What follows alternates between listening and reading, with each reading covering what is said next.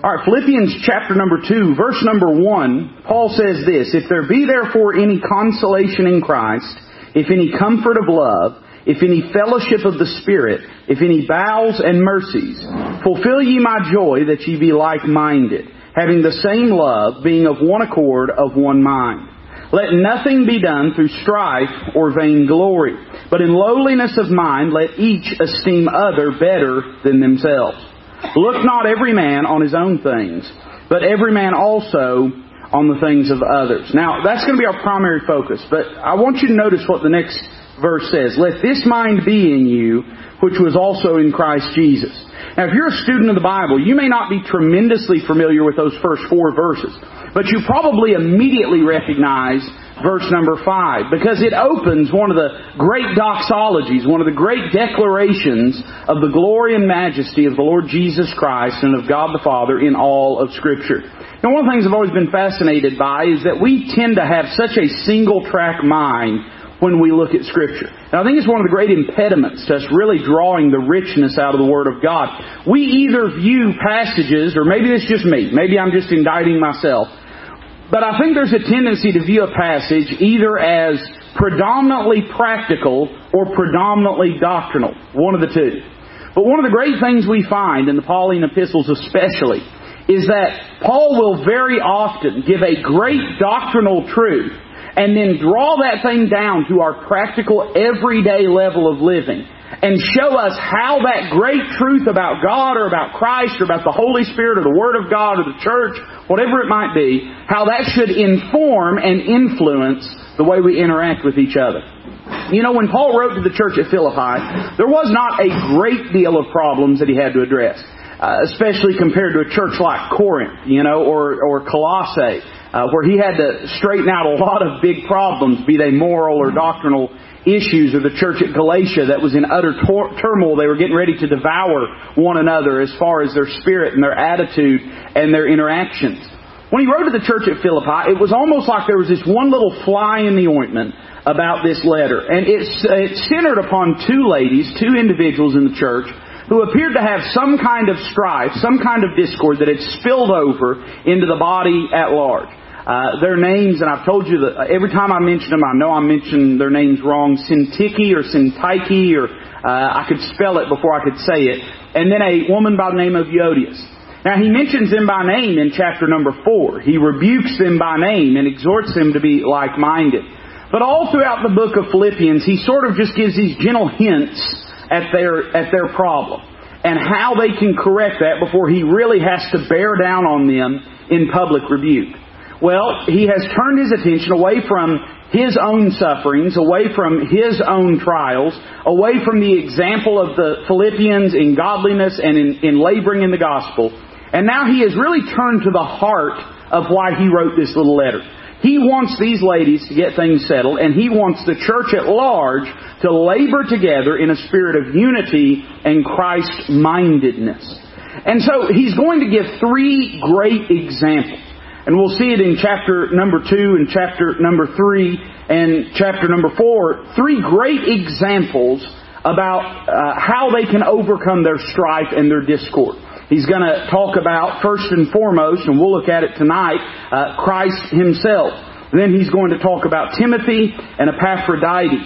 But before he ever turns to those other brethren, he points to Christ himself as being the great example and the great arbiter of harmony and of like-mindedness and of fellow laboring together. And he basically tells them this, that if you can't look at Calvary and see a reason to put aside strife and discord, then there's probably no help or hope that you'll have peace in your interactions with one another. So there are three great uh, approaches or three great ideas that we find in the verses that we're going to cover tonight. In verses 1 through 4, Paul deals with his approach to the example of Christ. In other words, that great doctrinal declaration in verse number 5 down to verse number 11 is not disconnected from a practical problem they were facing. Then in verses 5 through 11, we see Paul's appeal to the example of Christ. He's going to point to Christ and use him as an example of what it means put others before yourself and to put God before all and to find peace in it And then finally in verses 12 through 18, he's going to give us an application of the example of Christ. He's going to tell them now exactly how they should react and behave considering their situation. So let's notice these three thoughts together. First, Paul's approach to the example of Christ. In these verses, Paul builds up to Christ's example. He doesn't just jump into it, but he exhorts them and challenges them to like-mindedness. Notice first off his distress. He says, If there be any consolation in Christ, comfort of love, any fellowship of the Spirit, any bowels of mercies, fulfill you my joy that you be like-minded. You know, the implication there is that Paul's saying it sort of looks like right now that there's not any of these things. And I know that in my life there is a great many times that I am not living up to the spiritual truth of my life. I'm not living up to the spiritual reality that God has executed and has called me to in my life. And I think this was the case with these individuals. In other words, you might have heard somebody say it this way, act like somebody. Sometimes, if I'm being honest, I, I act like nobody. and Paul looks at him and he says, you know, you're acting as though none of these things are present. He says, I know that I've not labored in vain. I know that these things are present. And therefore, you ought to react in an appropriate manner to them. Notice the basis of his appeal how and why they could and should put away their strife. And he mentions a few things. First, he mentions the supreme basis. He says, if there be any consolation in Christ, any comfort of love the word consolation that is used here, you'll find it several times in Scripture, uh, paracosis and or paraclesis, excuse me, and and it sometimes refers directly to the Holy Spirit Himself. Same word that Christ used when He talked about the Holy Spirit and called Him the the Comforter. And then the word Paul uses for comfort, paramuthion, it has the idea of an incentive or a stimulating force. Essentially what he's saying is this, if, if the Holy Ghost, if the Spirit of Christ dwells within you, and if the love of God has been shed abroad in your hearts by the Holy Ghost, then there ought to be a path and a passion to try to get this thing settled in your life. You know, this is the sad truth, but I've known people, and you probably have too, that seem to grow comfortable in drama and strife the way a pig is in sloth. They live in it. It's their natural habitation. I've known people in my life that were not happy unless there was an uproar. And Paul says, as, as children of God, we shouldn't be that way. Uh, we should have the Spirit of Christ within us, and we do explicitly as children of God, but we should allow the Spirit of Christ to be exercised through us and expressed through us in our obedience to Him. Again, this is opening the door to a great and broader truth when he's going to look at Christ's example. Then notice the supernatural basis. He says, if any fellowship of the Spirit. I am guilty of being the source of discord amongst Christians, and you probably have been too. But isn't it an astounding thought that two individuals indwelt by the same Spirit could ever be in disagreement? You know, you think about what happens when a man and a woman get married, a husband and wife get married, and they twain become one flesh. And you see this synchronizing, this harmonizing, this weaving together of their life. It's not to suggest there aren't disagreements. Of course there are. But it is amazing how much you become like your spouse the longer that you're married to them.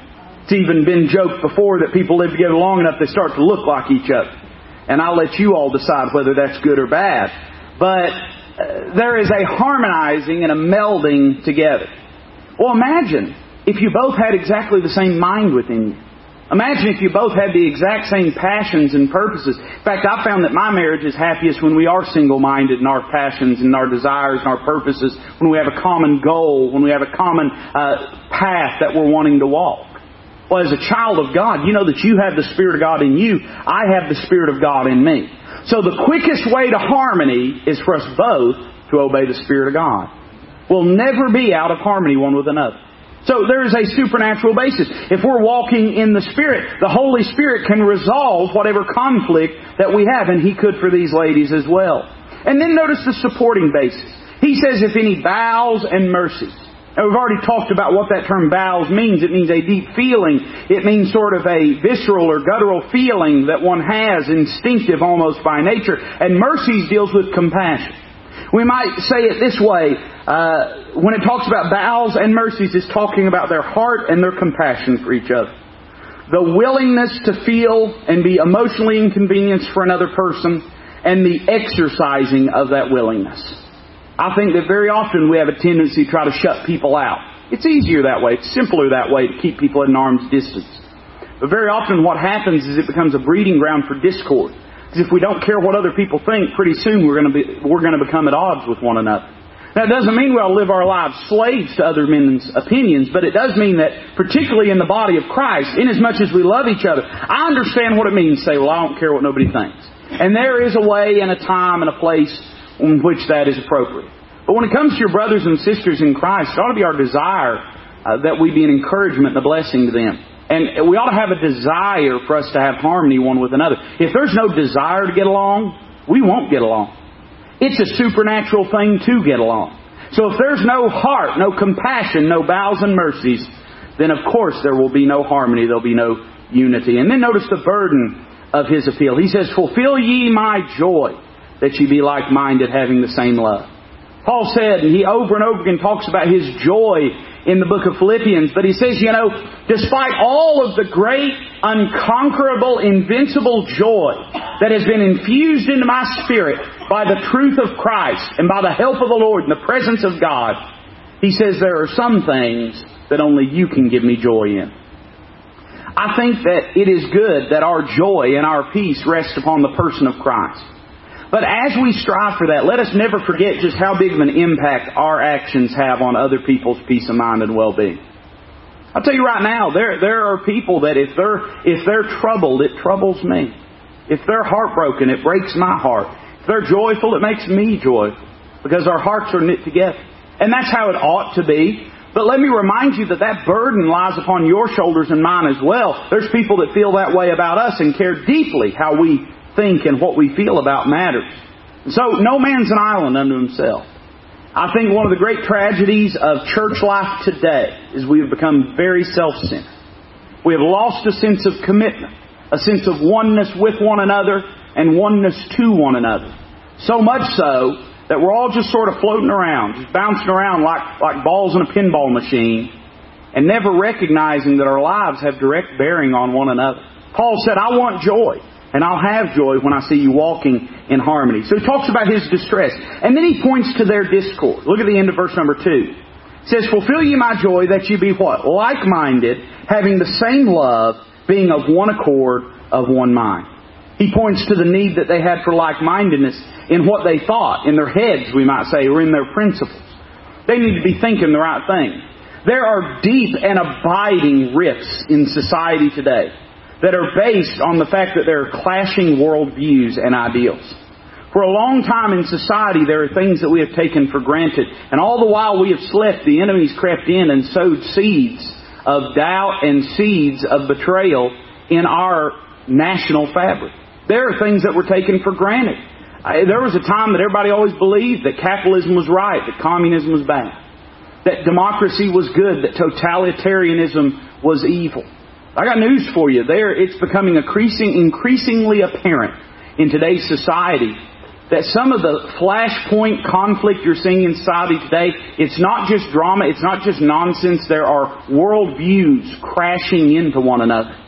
And there are entire generations of young people that are being raised believing fundamentally different things about who our country is, what our country is, and what it should be than you and I were raised to believe. There's no like-mindedness. And because of that, there can be no unity. In the body of Christ, we have to agree on the truth of the Word of God. That doesn't mean you're always going to agree with everything I say or me, you. But we have to agree on the foundational, fundamental truths of God's Word. We have to agree that we have a Bible. We have to agree it's, it's inerrant. We have to agree that uh, Christ was born of a virgin. We have to agree He was God robed in flesh. We have to agree that gospel is by grace through faith. There are certain things that if we don't have agreement on, there's not going to be unity. There's not going to be peace. And Paul exhorts them in what they think, in their ideals, in their principles, to be like-minded. Not only in what they thought, but in what they wrought. He said, having the same love. Having the same love. You gotta love the same thing. Uh, one of the things I see very often in marriages where there is discord is that very often there's an improper imbalance of priorities. Some people love certain things and other people love other things. Some people love money. Some people love their children. Some people love the Lord. Some people love free time, all manner of different things. And that can be a source of discord. Well, that's true in the body of Christ as well. We need to get it settled what's most important. That Christ is who's most important. That it's about pleasing Him, not pleasing ourselves.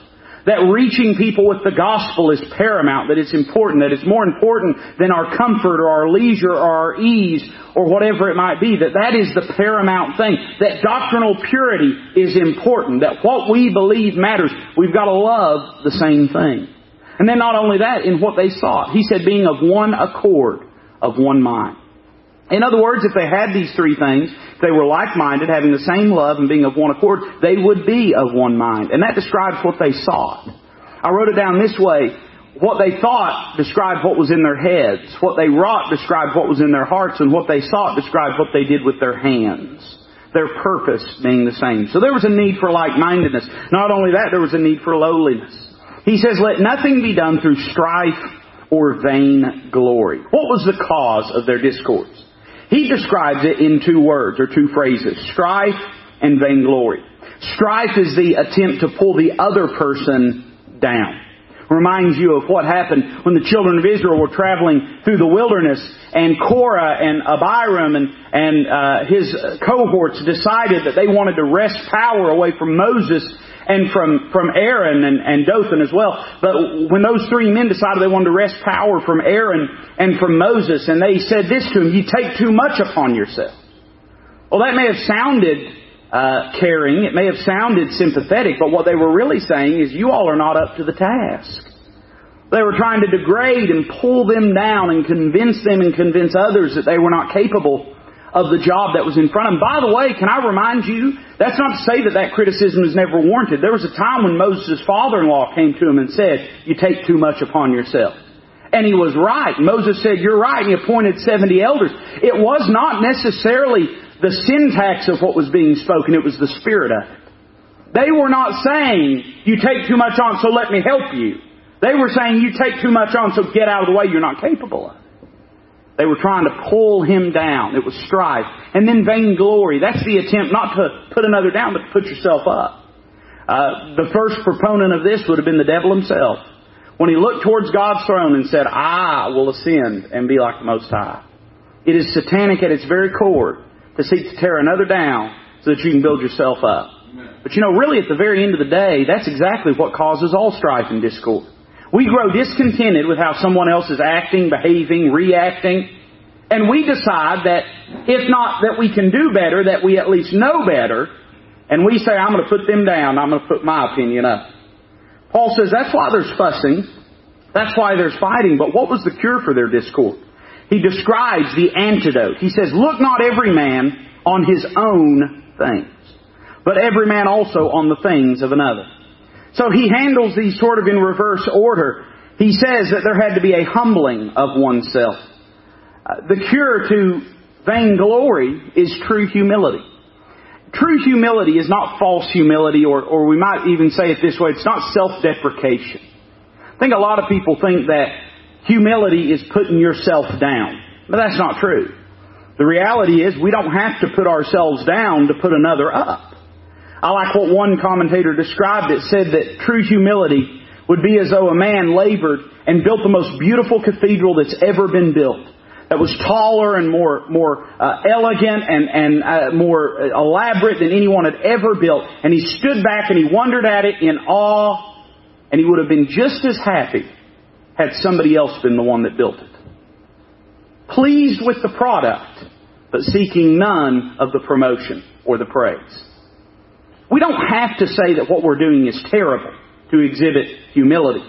But what we do have to do is recognize that it's not us that is the source of those things. It's God through us and that what is the priority is that the work get done, not that we get the glory. A humbling of oneself, but then an honoring of the saints. He says, every man also on the things of others.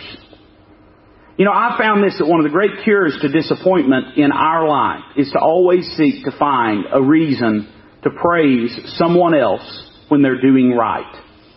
When I get the focus on myself, I find it to be a great source of stress. I find it to be a great source of dissatisfaction. But I find great joy, and I don't think this is me. I don't think it's a personality quirk. I think this is a component of being a child of God. I think it's true for you like it's true for me. That you'll find far more joy in seeing God work in others' lives and being able to point to God in their lives than you will in constantly pointing to yourself and exalting yourself. It can only be received well by the person you're talking to when you point to how God is using them. But there's always a chance it won't be received well when you're talking to someone else and point to them how God is using you.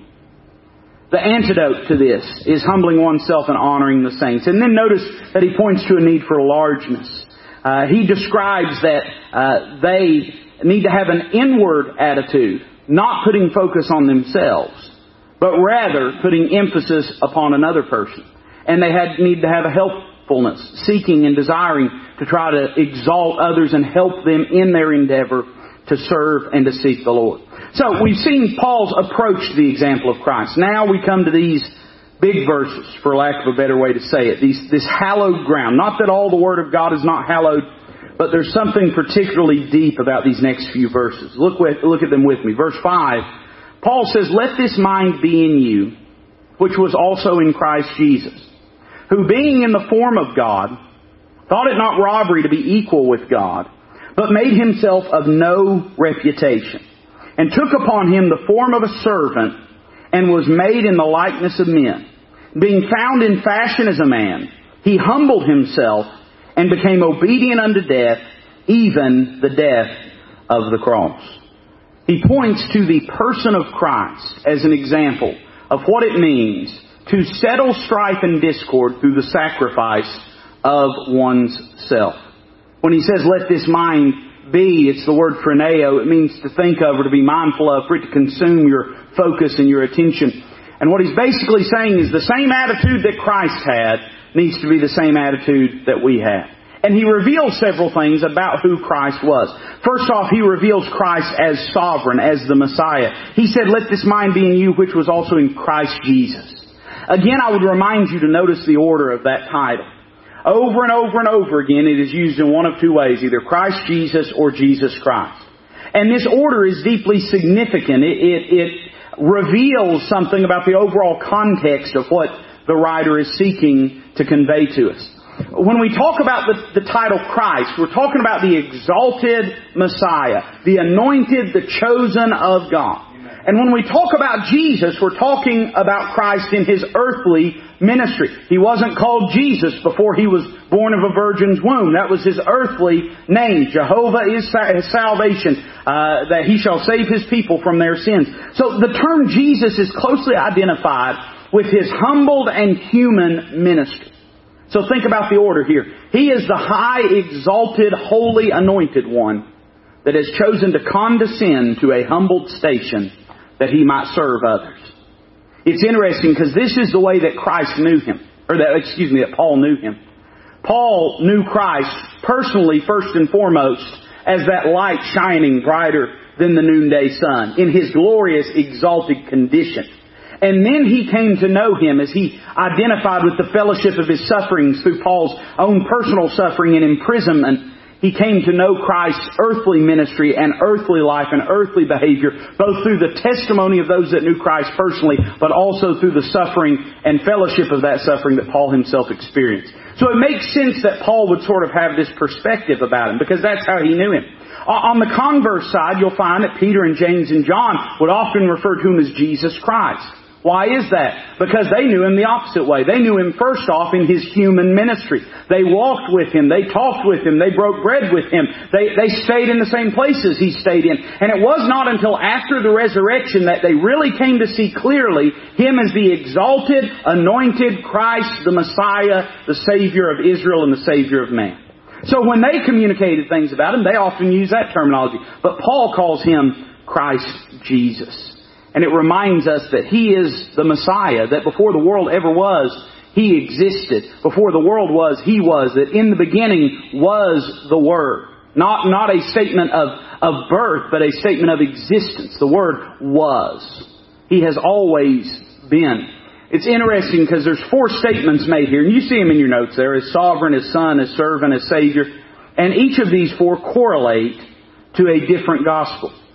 For instance, as the sovereign Messiah, we are reminded of the Gospel of Matthew, which portrayed Christ as the King of Jews to the Jewish nation. Then it says, Let this mind be in you which was also in Christ Jesus, who being in the form of God, thought it not robbery to be equal with God. This reminds us of the Gospel of John. That He is God in the flesh. Not only that He's the Messiah, but that He is the maker of worlds, that He is the creator of all things. The word form here, morphe, it denotes the essential form of something, the very substantive existence of that thing. For instance, I am a human being. I'm a lot of things. I'm an East Tennessean. I'm a, I'm a conservative. I'm a hillbilly. I'm a Baptist. I'm a Tennessee fan. I'm a lot of things, but in my basic form, I'm a human being. I'm a human being. That's what I am. Well, Christ, in his basic elemental form, what he was, who he is, is he is God. He is God in the flesh. Who being in the form of God, thought it not robbery to be equal with God. The word robbery there denotes a plunderer's prize. Something that is owned or something that is possessed but is not rightfully owned.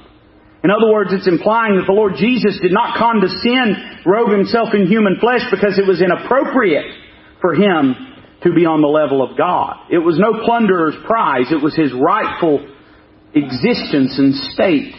He wasn't just God by proxy. He was God in substance. He was God in actuality. And there was no problem with him being on the level of God. Now remember, the context is we're talking about how to, how to uh, resolve discord and strife, right? Can I remind you of this? God, one of the, one of the basic fundamental characteristics and elements of God's character and personality is His righteousness. His rightness. That God is never wrong. Jesus Christ was God. At the source of discord and strife, you very often find two people that both believe they're right. It was not wrong for Christ to be in the form of God. It was not inappropriate. It was not unacceptable. He did not do what he did on the basis of principle. He did so on the basis of compassion and love. And even, dare I say, pragmatism. What would get the job done? So as Son, He is God in the flesh, uh, manifest for us. And then it speaks of Him as servant, who being in the form of God, thought it not robbery to be equal with God but made himself of no reputation, and took upon him the form of a servant, and was made in the likeness of men. The form of a servant reminds us of the Gospel of Mark, which presents Christ as the servant of God and the servant of man, that he is the minister of God. The phrase no reputation, kenoo, it means he emptied himself. And it's just uh, caused a lot of people to uh, wrongly divide this passage and gain the idea that what it means is that he ceased to become God, that he emptied himself of his divinity. The only problem with that is that every other shred of scripture that you'll find refutes that. Uh, he looked at those that were around him during his earthly ministry and he says, I am that I am. Before Abraham was, I am. He had not in any way abdicated his his place or position of authority. It does not mean he uh, emptied himself of the Godhead, but it does mean he emptied himself of his glory. Of his glory. Can I remind you that Paul himself said in Colossians 2 9 that in him dwelleth all the fullness of the Godhead bodily. Never for a moment was Christ anything less than God. But he was also 100% man and he robed his divinity in flesh. John's language is very expressive because when it says the Word was made flesh, it, it means he tabernacled amongst us. Like dwelling in a tent. And that's sort of, you know, when you think about the Old Testament tabernacle, if you looked on the outside, it didn't look astounding. It didn't look beautiful. It was covered in badger skins and goat skins and it would have just sort of looked like this big ugly hut out there on the desert. But the moment you walked inside of it, you would have been absolutely overwhelmed by all of the brass, by all of the gold, by all of the silver, by all the fine linen, by all the rich colors. In other words, all the beauty was on the inside. like Isaiah says that when we see Him, there's no form or comeliness that we should desire Him. On the outside, he didn't look like much. But on the inside, he was God in the flesh, God himself. And then notice the last phrase. It says, he was made in the likeness of men. I wish I could say all this exactly how it ought to be said, but I want to read something to you if I can that I think describes this better than anything that I could ever say myself. If as sovereign it reminds us the Gospel of Matthew, as son the Gospel of John, as servant the Gospel of Mark, then here we're reminded that He is the Savior. He became man for you and I. The Son of Man is come to seek and to save that which was lost. And it reminds us of the book of Luke. Listen to what the commentator says about this. The Holy Spirit's final summation of the person of Christ in Philippians 2, 5 through 7 is that He was made in the likeness of men.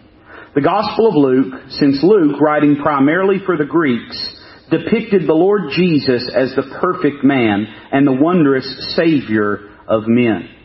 Each of, by the way, the Gospels were written to a different group, a different, different recipients. The, the Gospel of Matthew was written to the Jews. The Gospel of Mark was written to the Romans. The Gospel of Luke to the Greeks. And the Gospel of John to the world at large. The ideal of the Greek world, listen carefully, was perfect humanity. The Greek peopled Mount Olympus with gods made in the image and likeness of men. Zeus and Hercules and all of these various gods. They took the lines of human personality, projected them into infinity, and conceived of gods who were simply larger editions of themselves. So in other words, they created God in their image.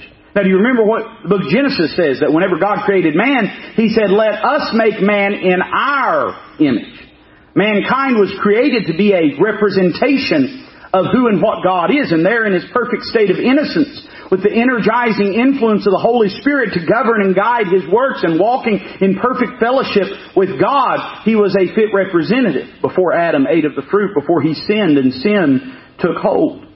Man was created in the image of God. The Greeks created their gods in the image of man. Since the lines that they projected were the lines of fallen human personality, the gods they conceived of were fallen gods. They were gods who lusted and warred and behaved like super sinners. Each of their gods being a, a uh, embodiment of some vice or of some wickedness. When Jesus came, God gave back to the human race a perfect man. Luke portrayed him as a man who, while sinless, was full of love and compassion for sinners. While he was in constant touch with the world of evil, he remained holy. In Luke's gospel, we meet one who was loving and lowly, patient and kind, humble and holy, pure and undefiled. Jesus was very much a part of the human race, yet absolutely without sin. We can take the lines of the Lord's human personality, project those lines into infinity, and have a perfect concept of God. If we want to know what God is like, we need only look at Jesus. He could say, He that hath seen me hath seen the Father. Paul described Jesus as the second man. He is the second man for two reasons. One, he is the second man because man in sin is not man as God intended man to be. So God calls Adam the first man and Christ the second man. He is the second man because he is not the last man. He is the last Adam, but not the last man. God intends to populate heaven with a race of men and women just like Jesus. The Son of God became the Son of Man so that the sons of men might become the sons of God. God was made in the image and, uh, man was made in the image and likeness of God. Jesus came in the image and likeness of men. Now we can be made anew in the image and likeness of Him. John says we shall be like Him, for we shall see Him as He is. Luke specialized in keeping before us the wondrous, sinless humanity of Him who was made in the likeness of men. So here we have the Son of God. He has left His exalted, rightfully owned, appropriate state of glory and of reverence, he has condescended to walk amongst fallen men, to be servant to mankind as well as servant of God, and to feel and touch and experience the pain and trials and afflictions that mankind himself feels. Where did all this consummate? Verse 8. Being found in fashion as a man, he humbled himself and became obedient unto death, even the death of the cross. I don't have time to dive in this the way that I want to. But you know, the thing that Paul was always amazed at was the cross. In his lost condition, he could allow for the idea that God would have a son. Uh, there's language in the Old Testament that seems to communicate that idea. And even believers in the Old Testament were called the sons of God. He could allow for the fact that the Messiah would be God in the flesh, for there's language about the Messiah that could be attributed to no one but God. He could even accept the idea that the Messiah would die. Or who could read Isaiah 53 and not see that the Lord's servant, who was spoken of in Isaiah 42, was the suffering lamb that was led to slaughter in Isaiah 53, that the Messiah would become the slaughtered lamb. But I think the thing that Paul always struggled with is the idea not that Christ would die, but that he'd die on a cross. A cross was a cursed way to die. The book of Deuteronomy says, Cursed is everyone that hangeth upon a tree. To be hung upon a tree, to be crucified, or to be hung from a tree was a signification that you had been rejected by both man and God, and that you were deemed unworthy in the eyes of both. And I think that Paul sort of probably picks up that, that Holy Ghost pen for a moment and pauses before he recognizes the great lengths to which Christ would go to reconcile, to resolve the discord and strife between God and man, that he would be willing even to sacrifice himself, that he would be willing to be the recipient of the cursedness of God, that mankind might be brought into the presence of God. Being found in fashion as a man, he humbled himself and became obedient unto death, not just any death, but even the death of the cross. What then do we see as the result of this? We see the person of Christ, the passion of Christ, but then notice the position of Christ.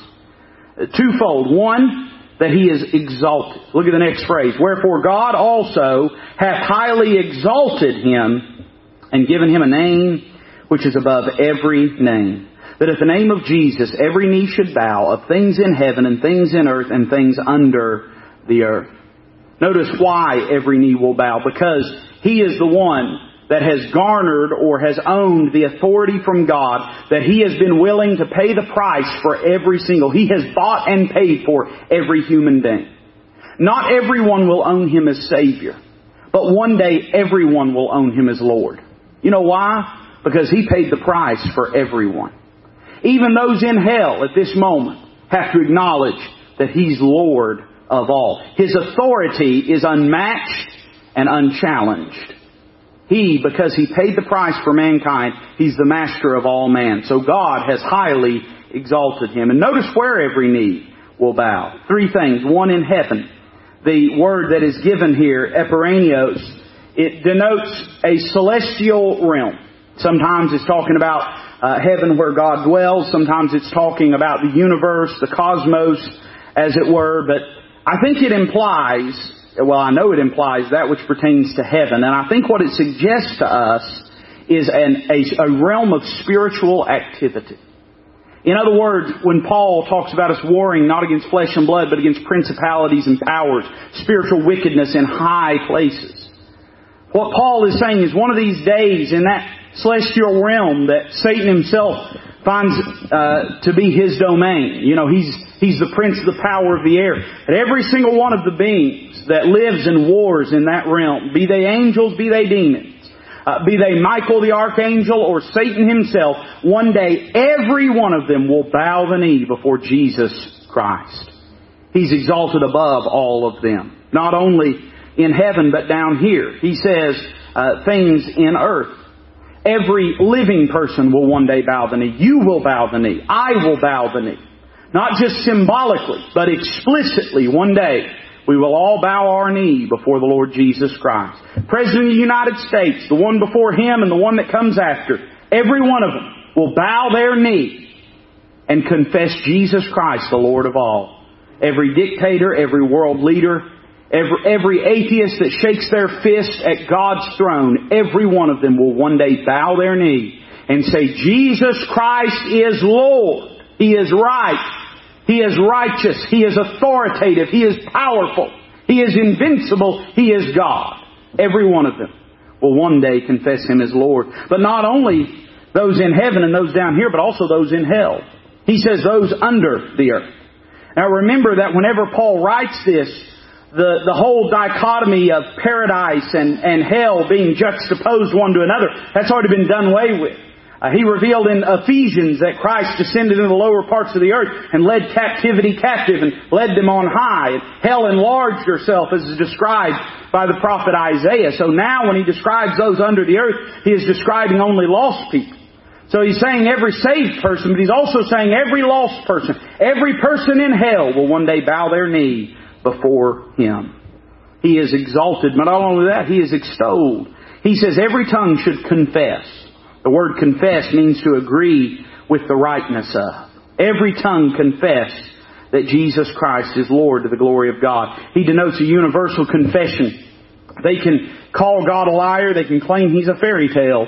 Uh, they can march in parades. They can put silly and rebellious and defiant stickers on their cars. But one of these days, every one of them is going to have to say with their own God-given tongue that Jesus Christ is Lord.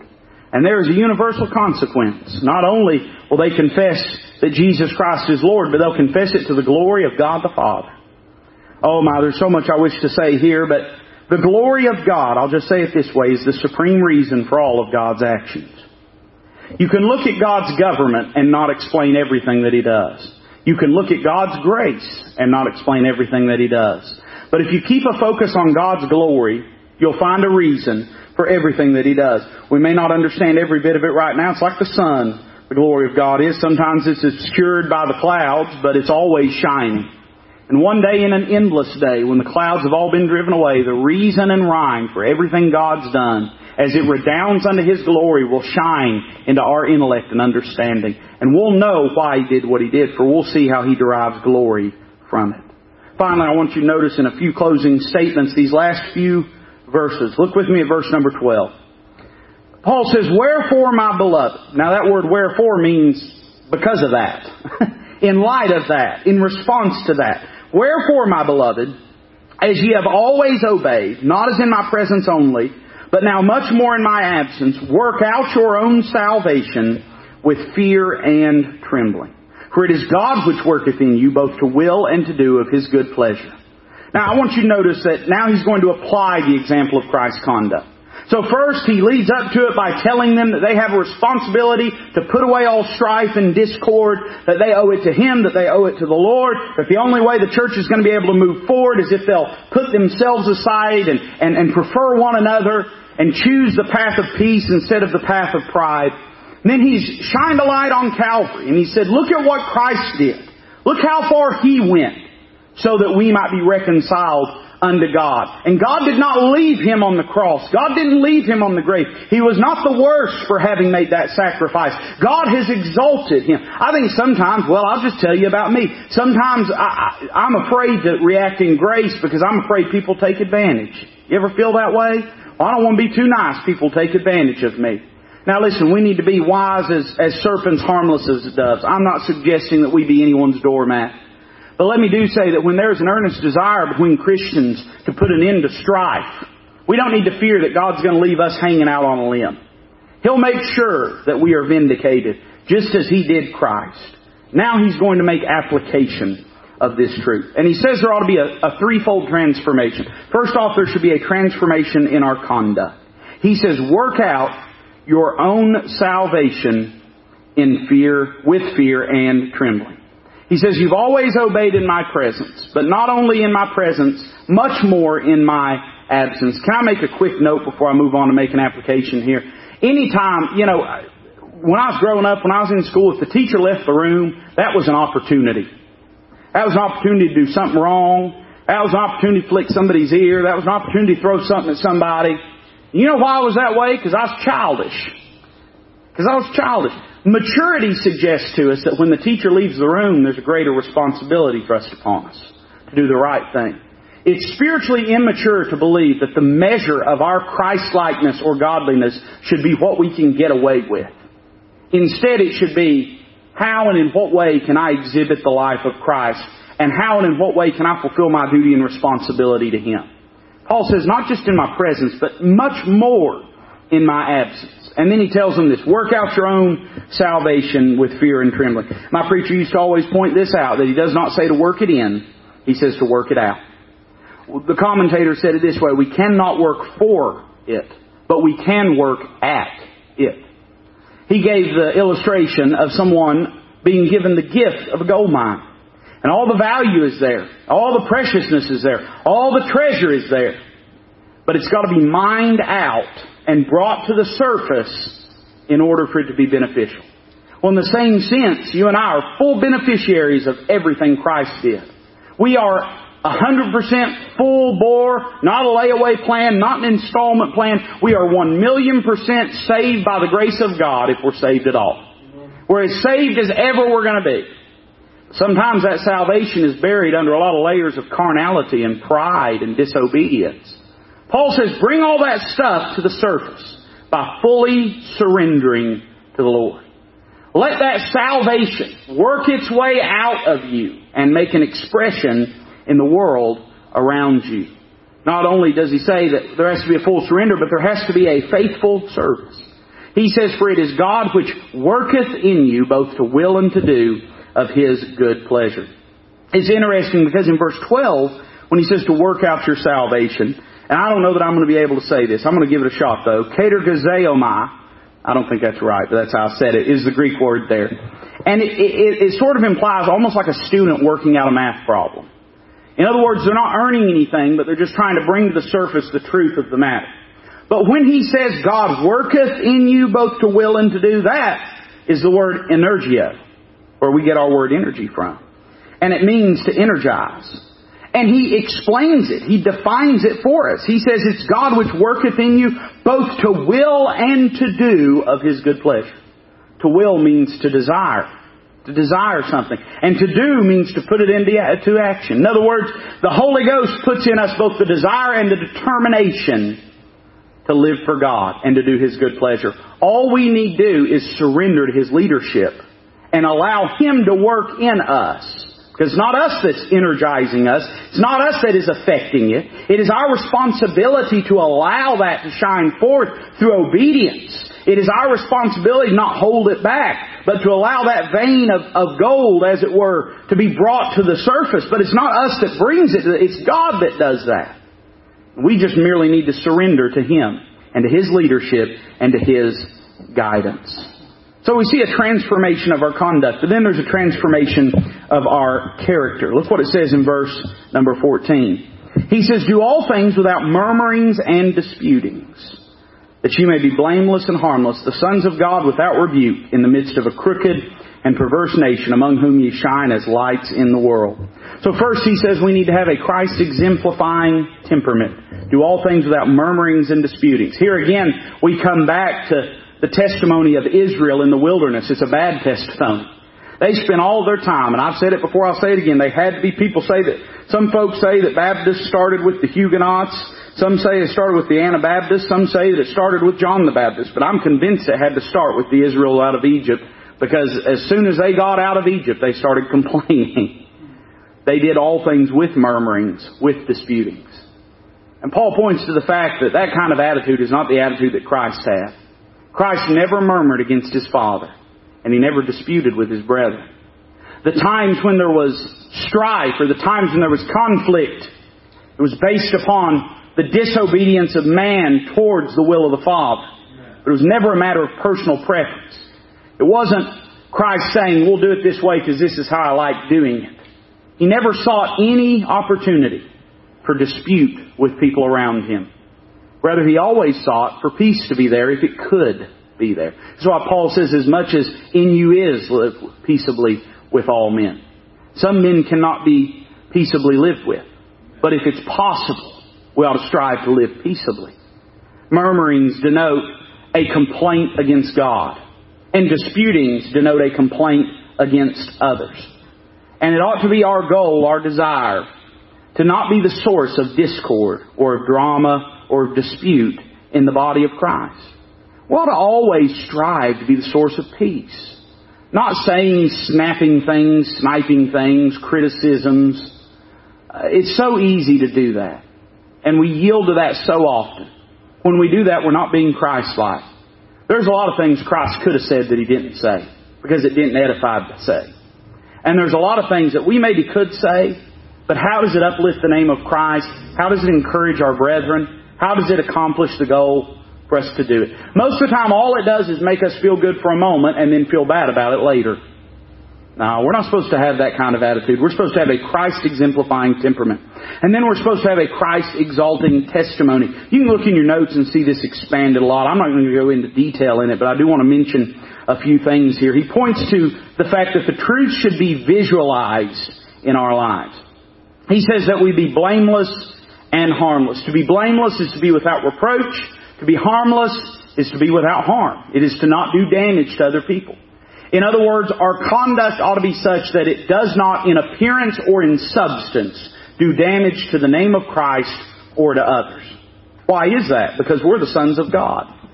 That is both an incentive and that is an energy through which we are able to accomplish that. Because we are the sons of God, we should be blameless and harmless. But also, listen, because we're the sons of God, God lives within us. The life of Christ is lived through us. Just as he was blameless and harmless. When they wanted to crucify him, they had to pay men to accuse him of things. Because there was nothing for them to accuse him of. His testimony was spotless. And that's the life that lives through us. If we'll follow the leading of the Holy Spirit, as many as are led by the Spirit of God, they are the sons of God. The life of Christ is lived through them. Because we're the sons of God, and that's how we accomplish it. Without rebuke, Notice what the world expects. They expect to be able to rebuke us. We see this in society all the time, man. A lost person can do something 700 times and nothing will ever be said about it, but let a Christian mess up one time and it'll be front page news. Uh, we can, we can fuss about it, we can cuss about it, we can curse, we can, we can shake our fists, but it won't change the fact of it. Instead, we have to do our best to live above it. And to make sure, listen, you can't make sure nobody's ever going to slander you. But you can make sure if they do, they'll have to lie to do it. You can't stop someone from saying something ugly about you, but you can make sure that if they do, they got to make it up. Just like Christ. Just like Christ. Uh, notice the world that we live in, in the midst of a crooked and perverse nation. There's a lot we could say about that crooked and perverse nation. Who was he talking about? Was he talking about the Jewish nation? Was he talking about Rome? Was he talking about Greece? Was he talking about the world at large? I'd say he could have been talking about any of them. The fact is, he'd be talking about America too. And we have an obligation, among whom ye shine as lights in the world. We are the visualization, the expression of the truth of Christ. And we need to live like it. Not only do we see the truth visualized, but we see the truth verbalized. He says, holding forth the word of life. Literally means to hold something forth on display. Like a little child will bring something to you. My little boy does this to me all the time he'll, he'll be he'll be sitting there and, and he's got this show that he watches and it's got a character in it named Jet. All right, it's a jet plane and he loves it. And his mama said that she was laying down trying to get some rest yesterday and she put on that little program for him and she'd fall asleep and he'd say, Mama, Mama, Mama, Mama, Mama. And she'd look up and he'd say, Jet. And then go back to watching it. And she'd drift off to sleep and she'd hear him say, Mama, Mama, Mama, Mom, she'd look up, he'd say, Jet. And then go back to watching it. She'd fall back asleep. All the time he'll come to me, he'll say, Dada, Dada, Dada, Dada, Dada, Dada. Say, what, Schofield? He'll say, look, he just wants me to see what he's got. And he holds it out there so that I can behold it. Maybe he's proud of it. Maybe he's astounded by it. Maybe he's guilty over something. But he's holding it forth open handed so that I can behold it. That's what Paul says we're to do with the Word of life. It ought to be the thing at the forefront of our life. The Word of God and the Gospel in particular. We're holding forth the Word of life. Paul says that I may rejoice in the day of Christ, that I have not run in vain, neither labored in vain. He's saying this, I want to know when I stand before the Lord that you are the real deal. Says the way I'll know that is if you live differently and if you live determinatively in the world around you. In other words, if you are the salt of the earth, and if you are a light before the world, and if you hold forth the word of life, I'll know you are the real deal. Notice finally that there should be a transformation in our concepts. I'm just going to mention it in passing. First off, note Paul's example, verse 17. Yea, and if I be offered upon the sacrifice and service of your faith, I joy and rejoice with you all.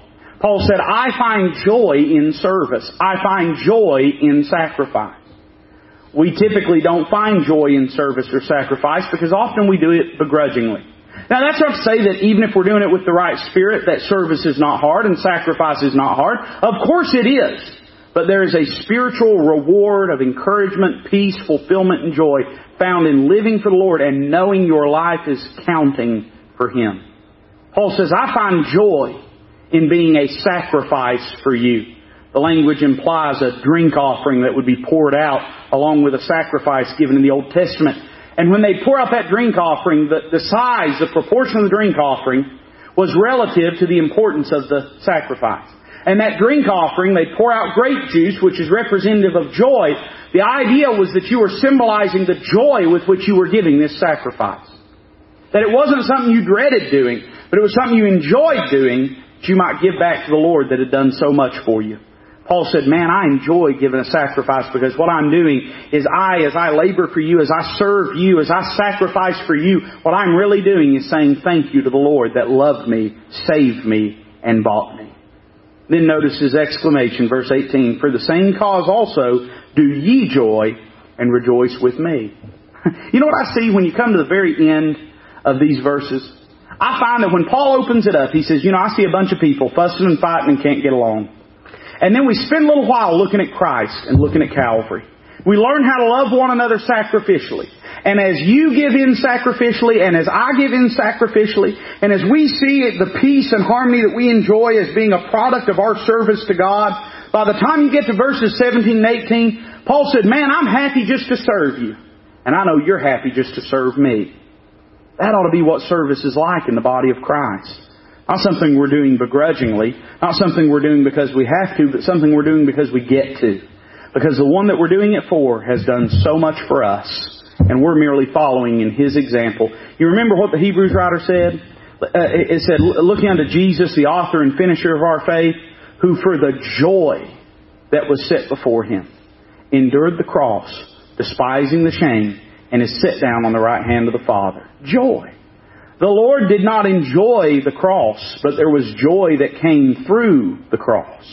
We may not enjoy our service inasmuch as we have to buffet the flesh to cause ourselves to serve others and to serve God. We may not enjoy the sacrifice in as much as we have to do without so that others can have, but there's a joy through service and through sacrifice that is only experienced through that path. Paul says, that's what I'm enjoying. That's what you're going to enjoy. And he's exhorting all of us to put aside our strife, to put aside our pride, and to labor for one another and with one another for the glory of God.